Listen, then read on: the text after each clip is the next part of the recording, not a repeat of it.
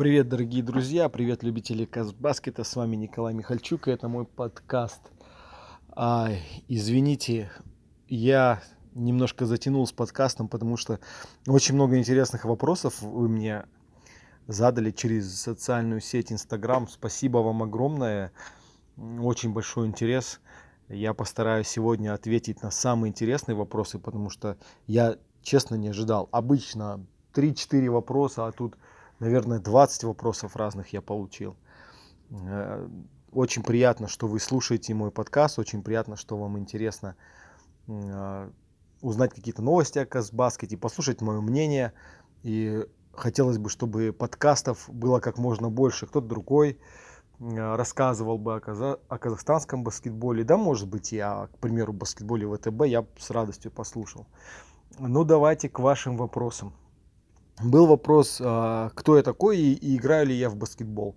Ну, если а, коротко, я долгое время с 2007 года работал а, с баскетбольными командами, с национальной сборной Казахстана мужской в качестве менеджера команды. Также работал в баскетбольном клубе Алмата, потом чуть-чуть в Тиграх и потом долгое время, 7 лет, я работал в баскетбольном клубе Астана считаю, лучшем клубе в Казахстане, когда я работал и сейчас. Вот, я сам до этого немножко играл в баскетбол и поиграл в баскетбольном клубе Атрар. Такой клуб был, он чуть-чуть был похож на э, баскетбольный клуб Астана. В Алмате собрали, э, наверное, всех лучших, пытались собрать всех лучших игроков, чтобы они играли в России. Но мы тогда выступали в Суперлиге Б, это второй дивизион России был. И, конечно, я не был лучшим игроком, просто я был одним из э, ребят, которые считались перспективными. Ну, конечно, передо мной были э, Роман Муравьев, очень сильный игрок, Антон Котенко тоже здорово играл. Э, тогда 5 на 5, сейчас он играет только 3 на 3. Вот, и мы все были как бы молодыми игроками, ну и много было ребят, вот Э, Женя Исаков, который как раз тогда, наверное, показывал свою лучшую игру. Ну вот, мы играли э, тогда в э, Суперлиге Б. Очень сложно было тогда, действительно.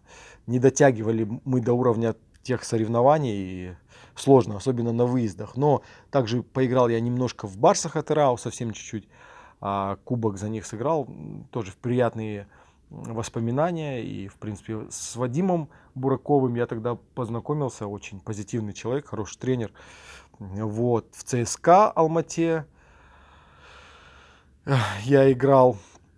Там как раз я познакомился с Александром Ивановичем Нечаевым. А, очень приятное было знакомство и хорошие воспоминания у меня о нем до сих пор. Вот. Э, баскетбольный клуб Арай был тоже такой, там как раз Алексей Алексеевич Еропкин тренер был, который меня еще тренировал, когда я был совсем молодым парнем а, в интернате. Тоже очень хорошие воспоминания а, о этом тренере. Очень много он грамотного именно о баскетболе сказал.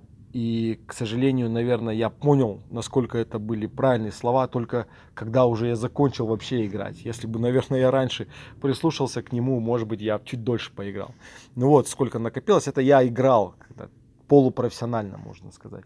Ну, а вот работая в качестве мен- менеджера, наверное, я какой-то самый большой вклад а, внес в развитие Казбаскета, можно сказать, и а, получилось так, что у меня очень много было знакомых, друзей есть сейчас благодаря моей работе, и, и я очень всех, конечно, уважаю э, и скучаю по всем, потому что сейчас, в данный момент, я переехал, я живу в Новой Зеландии, в городе Веллингтон, это столица Новой Зеландии, и я работаю в Федерации баскетбола Новой Зеландии, отвечаю за молодежные сборные, это все сборные, начиная с, со сборной до 15 лет, потом до 17, до 19 и все сборные команды 3 на 3. Очень много работы.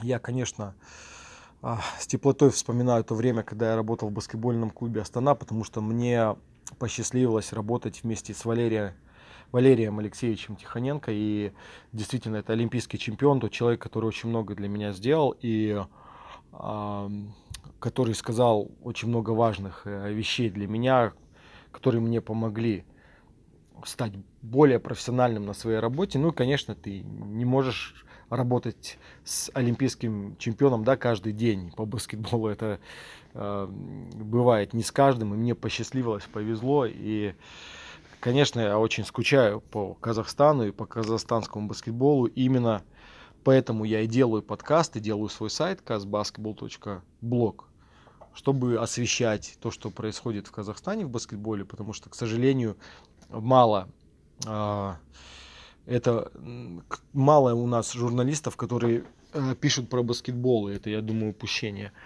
А, вот, вот так немножко рассказал о себе, ну и, наверное, после этого рассказа и понятно, почему я занимаюсь этими подкастами занимаюсь своим блогом, потому что я очень много времени а, посвятил баскетболу в Казахстане, и вот эта любовь у меня осталась, и я пытаюсь как-то рассказать, а, может быть, помочь где-то популяризации этого вида спорта в нашей стране. А, интересный был вопрос, а, кто самый сильный соперник, наверное, с кем я играл. Ну, тоже такой классный вопрос. На самом деле, я, мне посчастливилось сыграть с очень многими игроками. И я был такой достаточно средний, медленный игрок, поэтому мне всегда сложно было играть с атлетичными защитниками, да, которые начинали прессинговать. Я помню, когда первый раз я играл с Егором Бирюлиным, он только первый начинал свои шаги в Казбаскете делать, это на универсиаде или на... Да, универсиада, вот именно студенческий баскетбол. Да, для меня, конечно, был шок. Я, я в то время очень много очков набирал именно по студентам. Но против Бирюлина было очень сложно играть, потому что он был очень атлетичный, очень быстрый на ногах и, и сильный физически. Так что там ничего не получилось против него набрать. Но много игроков, если вот брать... Я даже с Алексеем Еропкиным немножко потренировался, когда он был игроком. Так он очень был тоже сильный снайпер, да. Вот. Потом Андрей Шпех, Виталий Стребков, конечно, тоже я несколько тренировок с ним провел, он для, показался для меня просто ну, невероятный уровень, хотя он уже тогда был, э, как бы его карьера уже подходила к концу, но он очень был сильный игрок. Я, я когда молодой был, я смотрел, как играл он, но это было, конечно, очень круто. Он набирал очки так спокойно своими средними бросками. Вот, Михаил Дедов, это все, вот э, Евгений Овсяников, это все ветераны Казбаскета, с которым где-то я пересекся, чуть-чуть поиграл, а потом долго работал. Да, они все, конечно, крутые были баскетболисты э, на своем пике. А с э, Валерием Алексеевичем Тихоненко мы играли как любители. Ну, конечно, сразу видно его уровень.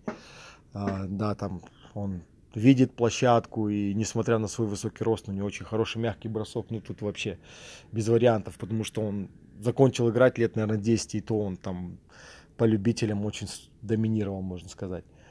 А, вот. Ну, кто сейчас играет? Рустам Ергали, он ну, очень игрок, у которого такой мотор, он постоянно борется, постоянно нацелен забить, забить, где-то потолкаться, попихаться, жестко сыграть в защите. Это круто, конечно. Сложно с такими играть. А Антон Пономарев, я вспоминаю, как тоже первое время играл с ним, но тоже очень высокий игрок с броском, и было такое ощущение, что просто он не может промахнуться, да, когда первое время, я помню, мы играли, он за Тигров только начал там раскрываться. Но единственное, наверное, то, что я хорошо запомнил, когда в студенческой лиге э, шел в проход против Антона, он никогда не прыгал накрывать. И в этом плане было комфортно, когда знаешь, что он под кольцом, знаешь, что он не будет париться, не будет прыгать, накрывать. У него такая была черта, так что это я тоже запомнил. Ну и на самом деле ко всем игрокам, с кем я поиграл, я с очень большим уважением отношусь, потому что они все много вкладывают в то, чтобы и стать лучше, чтобы стать именно профессиональными баскетболистами. Вот, ну, вот баскетболисты новой волны, Саша Жигулин, а, кто там, ну сейчас много, вот, Айт Кали, я их уже не застал, потому что не 3 на 3 уже я не играл с ними никак. Вот, так что сложно что-то сказать. А все остальные, все достаточно сильные. Ну, плюс сразу видно профессионала, да, когда а, он начинает играть, видно, что уровень, конечно, совсем другой. И у нас, ну, не так уж и много, на самом деле, профессиональных игроков. Их можно по пальцам практически пересчитать тех игроков, которые с казахстанским паспортом действительно очень высокого уровня. Вот. Еще один э, ответ на ваш вопрос. А, интересный был вопрос, что ждет национальную сборную Казахстана. Ну, я, я уже говорил, что ничего страшного со сборной не будет после ухода Клеманса. Скорее всего, будут еще кого-то натурализовывать. А, Джеремайя Хилл, который пришел а, в Астану сейчас, молодой парень, скорее всего, его и будут натурализовывать. Посмотрим, как он проявит себя, конечно, со второго дивизиона. Хорошо себя показал в летней лиге НБА. Я смотрел его моменты. Быстрый игрок с хорошим броском. Бросает трехочковый, уверенно, с очень дальней дистанции. Чуть-чуть э, физически он кажется не крепким, ну, кто знает. Наберет кондиции нужные, скорее всего. Посмотрим, как будет. А, вот группа, которая у нас есть, ну, понятно, Шри-Ланку должны пройти без всяких проблем. Палестина, я думаю, дома должны обыграть. На выезде будет сложновато с Палестиной. Ну и Иордания тоже. Понятно, на выезде будет очень сложно выиграть Иорданию, практически невозможно. Дома можно зарубиться. Ну, такие вот у меня прогнозы по сборной. А на какую-то долгую перспективу не могу дать какой-то прогноз, потому что пока звезд не появляется. Вот э, Мурзагалиев, Марчук, Жигулин, ну, Щербак где-то можно, да, прибавить. Вот сейчас Айткали больше-то никаких имен-то нет, кто бы играл на международном уровне, смог бы играть на международном уровне, смог бы заменить тех игроков, которые уйдут. Иргали, Пономарев, Гаврилов. Я так смотрю в перспективу. Они же совсем скоро уйдут. Вот, их надо менять. Но пока смены, чтобы равносильно нет. Но опять же, молодые игроки смогут спрогрессировать, возможно. Посмотрим. Ну вот я дал прогноз на отбор Кубку Азии. Точно на Кубке Азии Казахстан будет участвовать, я в этом уверен. Вот, много было вопросов, какие самые лучшие кроссовки баскетбольные. Да, и я, честно, не знаю. Обзоры я смотрю кроссовок. Ну, сейчас все кроссовки классные, и все кроссовки дорогие, к сожалению. Вот. А, это те а, вопросы, которые я для вас выделил. Но задавайте еще вопросы, я, конечно же, отвечу с радостью на них, на все по последним новостям вот было подписание Астаны. Это Джеремай Хилл, Душан...